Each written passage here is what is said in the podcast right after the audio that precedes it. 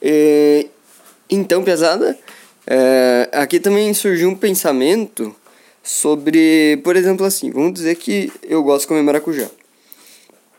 Certo dia, eu comi um maracujá e me deu um efeito que seria assim sentar na cadeira, ficar cansado e, e ficar descansado, né? Quer dizer, você vai descansando, né? Você vai tendo vontade de descansar e uh, em, uh, e, e digamos que em outro dia você toma uma maracujá e você fica morto, bem morto, e você comprou no mercado.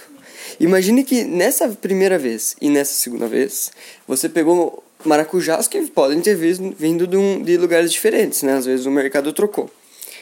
E aí, você compra esse maracujá e come, e só que tal, talvez cada um desses, desses dias que você comprou maracujá fosse de uma frota, digamos, de uma, um, uma plantação de uma fruta.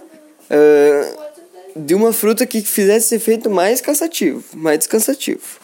E da outra vez você comprou de uma frota que, que fazia com que o efeito do maracujá fosse menos cansativo, descansativo.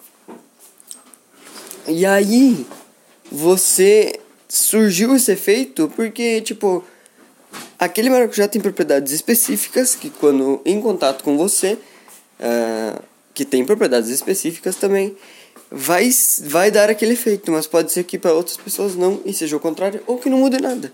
Por isso que é tão raro, e por isso que ninguém acredita quando tu fala. É porque uma vez eu comi maracujá e me deu não sei o que, agora eu comi maracujá e deu não sei o que. E daí tu não acredita muito, porque pode te vir em qualquer lugar, não acontece com todo mundo.